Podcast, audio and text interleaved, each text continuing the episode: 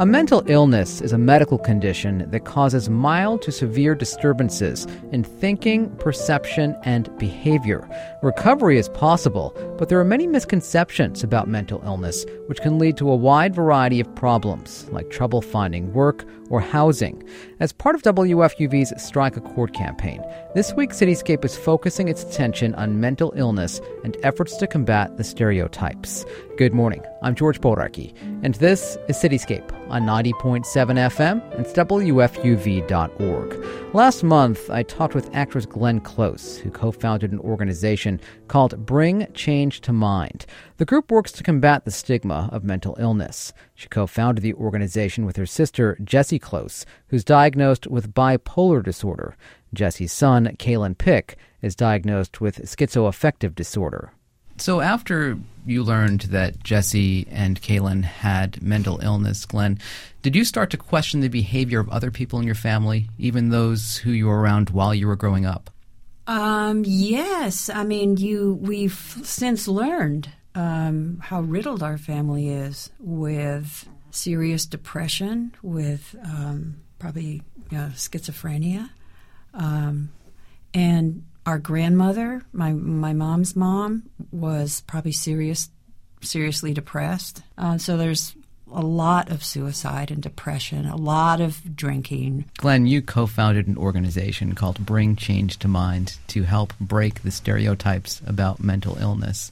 How did that all come about? What came first? The diagnoses in your family or the organization? The diagnoses in my family. And um, when Jessie had, initially been diagnosed and not completely diagnosed, um, we were at again at our parents' house, and you and Jess came up to me and said, um, "I need help because I can't stop thinking about killing myself." Mm.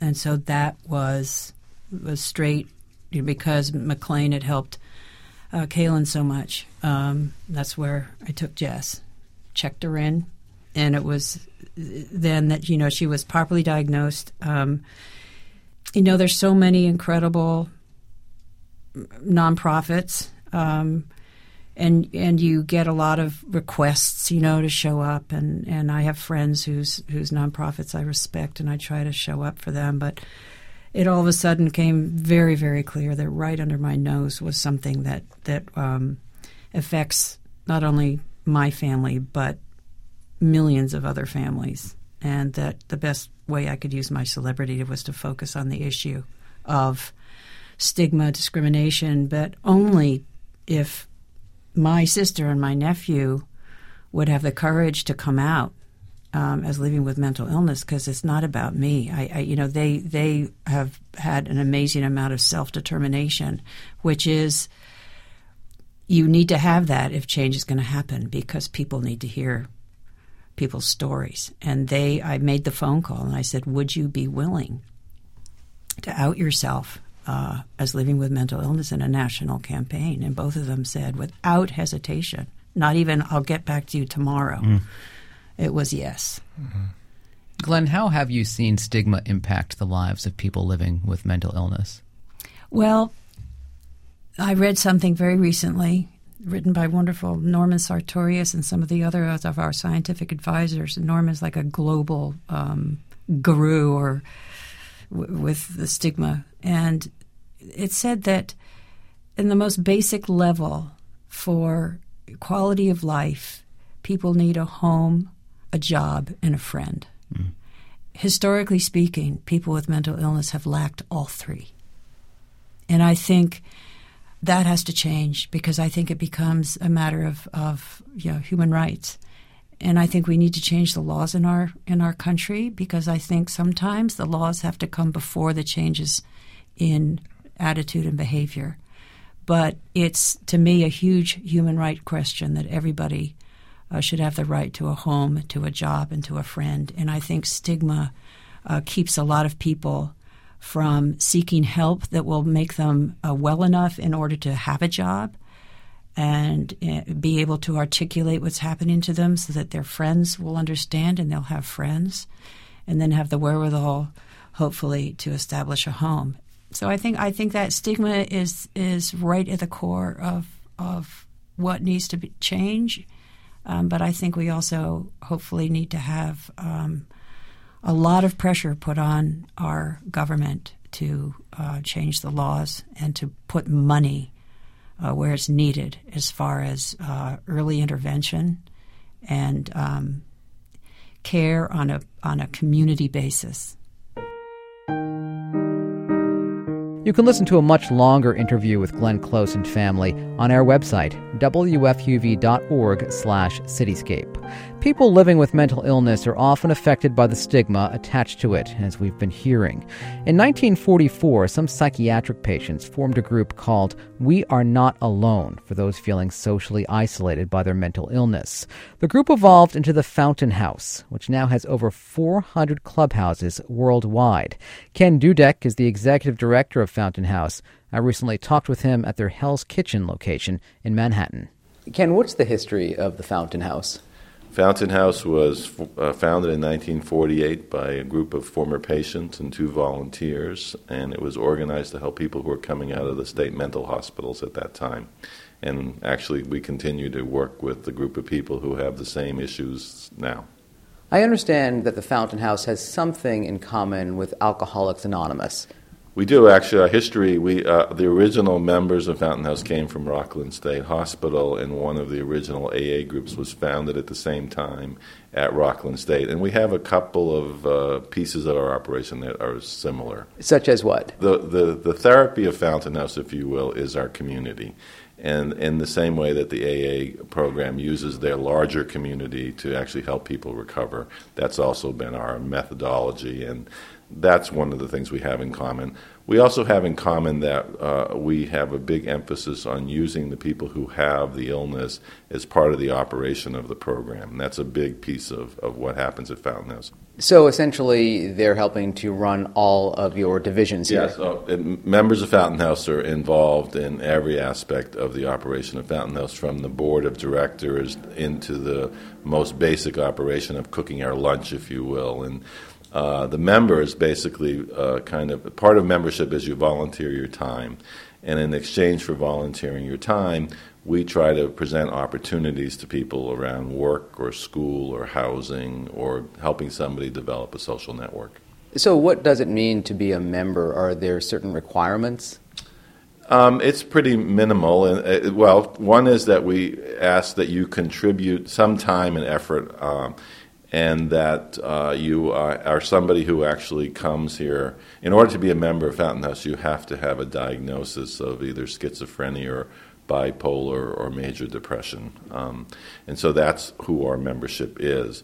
Beyond that, uh, you have to come from New York City or thereabouts, and, and then uh, you have to be willing to participate in the operation of the program to some extent. Some people will like give us 10 minutes and some people will give us 60 hours. Um, and then what we do is we will help people go and get paid jobs out in the community. We help people go back to school, get their degrees. We have a whole network of housing throughout New York City. We have apartments. We have about 400 people that we house. And so that's the kind of the way the whole community works. Are employers receptive to hiring people with mental illness here in New York City? Yes. We, we have had relationships with some employers that go back 20, 30 years, actually. Uh, Publicis is one of our employers. Uh, Cravath, Swaine, and Moore. I mean, we have a whole variety of very big companies. Dow Jones is one of our companies. Have you found yourself having to convince anyone that might be reluctant to hire someone with mental illness? Yeah, unfortunately, and now the times are worse. I mean, um, unfortunately, people connect uh, mental illness to trouble, if you will, and um, it's not accurate, but that's the general perception of the world. Actually, the best technique that Fountain House has in this is actually to introduce people to people. And what we find is, is if you spend some time with a person, well, you have a completely different take. I mean, ultimately, uh, mental illness, or let's say schizophrenia, is actually a diagnosis. It's a label like any other kind of diagnosis the problem that's happened is is that the name itself has become connected through the media in a lot to a large extent and other and real things that have happened to that people with mental illness or have some kind of violent tendency or something like that. And and it's you know it's not true but it's very hard to convince the public of that, especially when every once in a while there are real people with mental illness who do real things, and it gets it gets blown up in a very big way. I think that what I have, uh, what I know is I've been doing this work for 30 years, and I have met thousands of people with mental illness, and I ha- I know that 98% of the population are not don't have any kind of violent tendencies. It's what is true is that people with mental illness are often the victims of crimes more than they are the perpetrators. Did your own attitude or understanding of mental illness change because you've worked in this field for so Absolutely. long now? Absolutely. That's why I got into this field, actually. Um, I met a man early in my career who actually played with the Tom, Tommy Dorsey band. He was a trumpeter.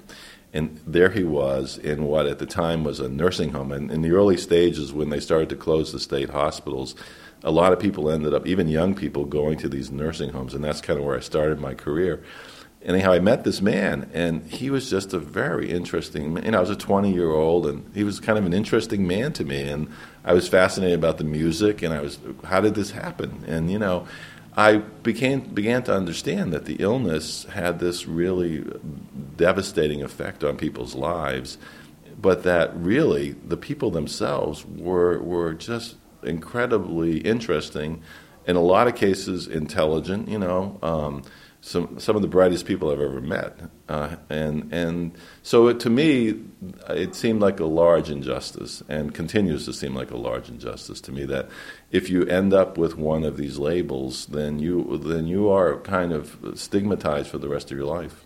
I saw a statue downstairs of a ballerina, a bronze statue of a ballerina. Was that created by one of your members? Yeah, there's an interesting story with that. Fountain House has a gallery about you know, 10 years ago, I realized that there were a whole bunch of members of Fountain House who were artists. They were just practicing their art. And like all artists in New York City, they don't really make a living doing it, but it is their vocation and it really is their passion. So we have this gallery now, which we've had, and, and artists from about 40 artists from Fountain House show their work. Anyhow, I met this, uh, I do a little amateur sculpting myself. So I met this member of Fountain House who was a, a great sculptress, and she she had she was at one of the events, and she had these small uh, pieces. And I, I thought, wow, those are beautiful, and they're made out of bronze. And she had a book next to her, and, and in the book, so I, uh, I opened the book and I said, oh, where's this ballerina? I said, why didn't you bring this ballerina? She said, well, because it weighs 500 pounds. And I said, what? And she said, Yes. She said, I made this ballerina. I said, Where is it? And she says, It's in a storage space in upstate New York. And I said, Oh, we have to get this thing to New York City. And so together, she and I made this uh, arrangement, and we brought the ballerina to Fountain House. Now, we are looking for a, a more permanent home for it. I mean, it, it is a beautiful, beautiful sculpture. It's, it's made out of bronze, and the skirt is made out of ballet sh- the slipper is let me ask you a bigger question, and that is what do you think needs to change legislatively to help people with mental illness? Hmm. Well, I'm very clear, actually.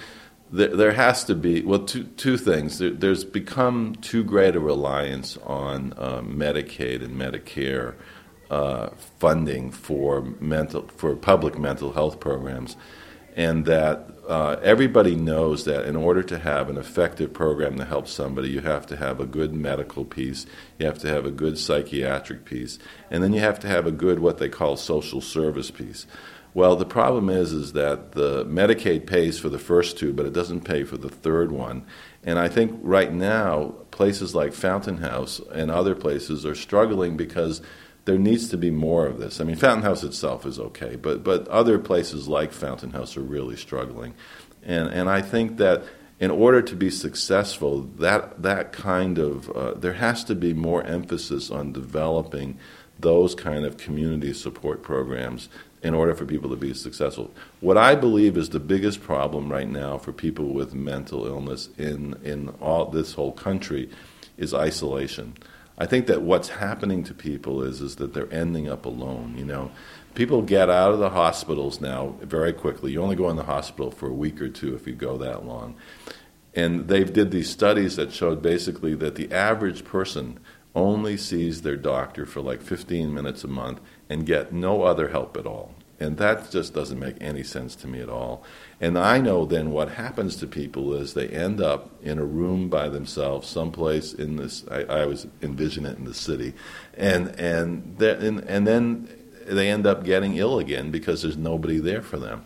And so what I think is is you need to build these places, you know, like Fountain House and other places that will support that group of people so that they're not isolated and therefore, you know, they'll be able to kind of move on with it. Um, I don't have a lot to say about what happened in Connecticut, you know, but one of my thoughts about the whole thing was is that it would have been great if if that person had had a community to support him, and that maybe maybe it would have been better. You know, that's my only kind of contribution to that whole discussion. Ken, thanks so much.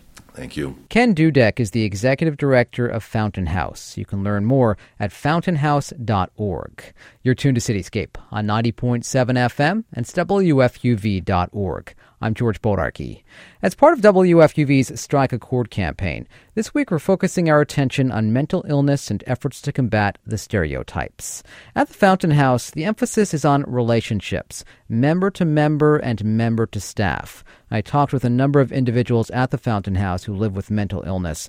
Here are a couple of those interviews, including my interview with the artist who created the ballerina statue Ken and I were talking about. My name is Robin. Robin, what is your mental illness? I'm bipolar axis 1. Um, mostly deal with depression to suicide. How do you explain that to people when people ask, what does that mean? Well, I usually don't tell many people unless they're closer. Um, I'm also a member of AA, and so we share a lot there. But um, when I'm in the hospital, I have to explain myself, um, you know, where I've been and why I've been on a locked ward. Why is it that you're reluctant to tell most people? Because I'm afraid that they'll turn their backs and walk away. How does that make you feel that you have to sort of deal with that, that you're afraid that people would turn away? Because, you know, clearly you're a lovely woman, you're, you're a creative woman, I've seen your works, but how does that make you feel? It makes me feel pretty lousy. I feel, well, I, I do feel discriminated upon because I can't share a secret, which is mostly my personality and my you know, when I'm depressed and um, and I'm or I'm very manic. Um, luckily, my with my, my maniism, my creativity comes out, but um, with my depression, I I tend to be more suicidal. You are a very creative woman, like I said. I saw your ballerina, but uh, tell me about the art that you do. What do you like to do? Well, I love to sculpt, and that came out. Um, I was in the theater industry for 35 years as an actor, director, and choreographer. And um, when I got ill, I couldn't do any of those things. I sort of hibernated in a locked ward for 30, well, for three months. And I started drawing. I started writing a journal, and I couldn't look at anybody in the face. I just knew people by their shoes. And I started writing and started drawing. And I always liked working with clay, and I made this one little clay thing um, when I got out of the hospital. And my husband said, Where did you get that? And I said, Well, I made it. And he said, No, you didn't. So the next day, I made 13 more and put them under the broiler in the basement and cooked them. And he said, Oh my gosh. And so I started to look and study sculpture books. And uh, so I'm sort of a self taught, although I've gone to the Artists League now, but they sort of just let me do my own thing, which is like having a studio again. And um, I just really enjoy sculpting, and now I'm learning how to paint. And I've written two books which have been published this year. Um, one's a children's story, and um, which is a sequel. I'm writing the second one now, and then one's my memoirs of my early beginnings of, you know, understanding myself and my disease and my bipolarism. What do you want to? I know you don't, you, as you said, you don't um, talk about it to everyone. But what do you want the world to know about you, Robin? Not your, not your diagnosis, but about you. If you were to say, "My name is Robin, and this is who I am." Well, my name is Robin, and I just believe that anyone can do anything they set their minds to, with no stigma attached. I, I believe that I can work through my um, disorder and through the arts that I do, it's my other voice, it's the, the other part of my mind which I can't control. So I feel like I can give back to the world what it's given me, what Fountain House has given me, what AA has given me, is an order and a and a, a pathway to life, and also spiritually, I've um, grown. But um, I would like to just give whatever I have that I'm supposed to give to life, and um, and what I get in return is just benefit. Robin, thank you so much for your time. You're welcome. Thank you, George, very much. Good luck. My name is Billy. And Billy, what is your mental illness? What were you diagnosed with? My diagnosis is major depression and anxiety disorder. What do you want other people to know about you, Billy? I'm kind, I'm friendly, gentle, compassionate. I'm a um, good conversationalist. Um, I love exercising, working out, walking, um, traveling. Uh, I lead a very productive uh, life, and most people with, with mental illness uh, do do lead very productive lives. I think sort of cast as something that we're totally not. The stereotype is, is so far from the, the truth of um, the, who we truly are in the lives we lead. So it takes brave folks, folks like yourself to, to talk about it and uh, help to uh, really put a different kind of face than what we see in, in the media. Very important uh, and very courageous uh, to do that, right? Yeah, yeah. I think that the media could uh, use a lot, a lot of, I guess, positive reinforcement of how, how it really is out there. Anything else, Billy, that you think we should know about or uh, you would want to share with me? Well, that oftentimes I think people with a diagnosis such as myself, a lot of people don't really understand exactly how hard it is to do things that so many people take for granted. It, it, it's such an unfortunate reality of the experience with mental illness to just get up and come here, like for instance, can be somewhat of a challenge. It, it hasn't been an easy life, but um, it's really been a, a, humbling experience in many ways because I've overcome so much. I think I think the future holds a lot of good things in regards to the treatment options that will be available. Medications are getting better. M- m- many people also uh, do recover from mental illness. It, it's not uh, like a permanent, uh, like life sentence. It, it can uh, and does improve. My name is Cyrus Napolitano. And Cyrus, what's your um, mental illness? My mental illness diagnosis is bipolar 1 with uh, anxiety disorder and OCD. Have you encountered any type of stigma uh, associated uh, with your uh, diagnosis? It's interesting. The stigma that I think that I have felt most directed at myself comes from myself. I think that we have a tendency, if you have a diagnosis of mental illness, to kind of berate yourself and beat yourself up that there's something that is deficient and wrong with me as a person.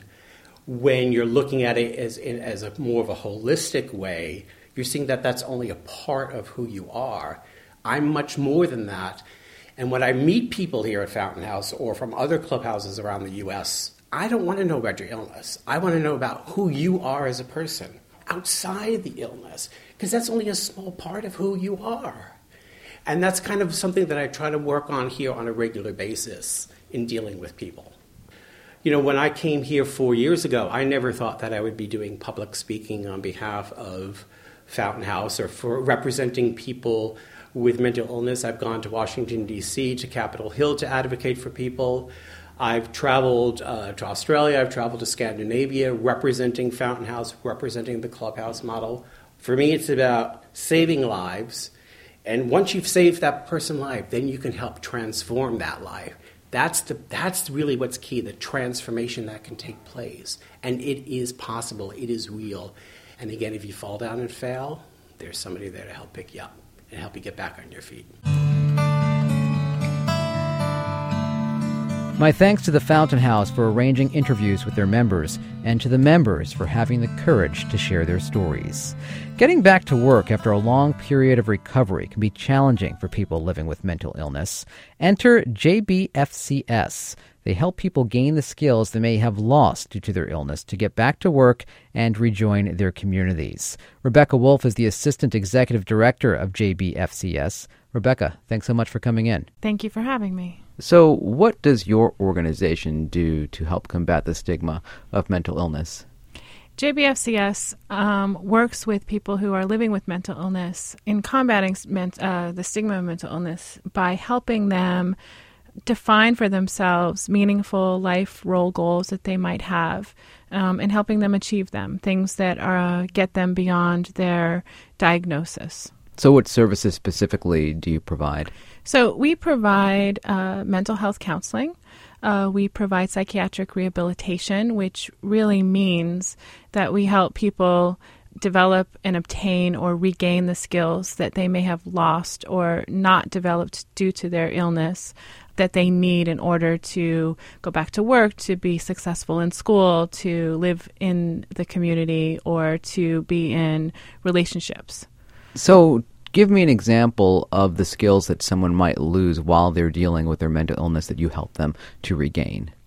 Some folks who um, have mental illness, they may lose or uh, their ability or the skills that they need to um, succeed, for example, in school. So concentration gets impeded when you're struggling with hearing voices or depression or whatnot. And so we work with people to help them develop coping mechanisms as well as skills of listening, concentrating, focusing, um, so that they can regain and practice them so that when they're in a school setting or in a classroom, they're not struggling to pay attention and to be able to hear and listen and comprehend maybe what the professor is talking about.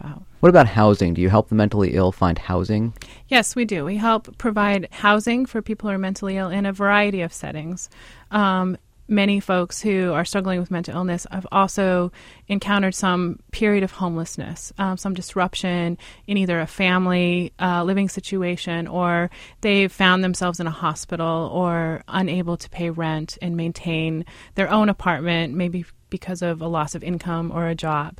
And so we provide people with housing uh, either in a, a, building, a congregate care setting, or in scattered site kind of apartments that are located throughout the neighborhoods of the five boroughs of New York City, uh, where people can live in their own apartment and pay a portion of their income for rent. And uh, in addition to the housing, we provide people with support services. As an organization, do you find yourself having to combat the stigma, having to explain to people that these folks are just like you and me? They just need a little bit of extra help. Yes, absolutely. So, in our housing programs, we rent a lot of apartments from landlords in the New York City area. And so we find ourselves often doing a lot of education uh, with landlords about folks who are living with mental illness, that they are actually uh, the same as the neighbors and the people already in the building in many, many ways. And so we find ourselves answering questions and combating stigma. Uh, one of the most common stereotypes that we run into is that people who are living with mental illness are violent.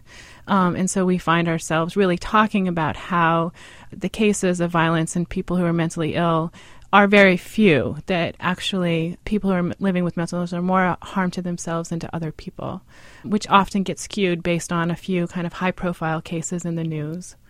Do you have a campaign that's specific to combating the stigma of mental illness? Yes, our organization has undertaken a campaign that places public service announcements in bus kiosks and elevator banks that uh, tries to draw attention to mental illness and to the fact that people can recover as a way of combating stigma. Rebecca, thanks so much for coming in. Thank you so much.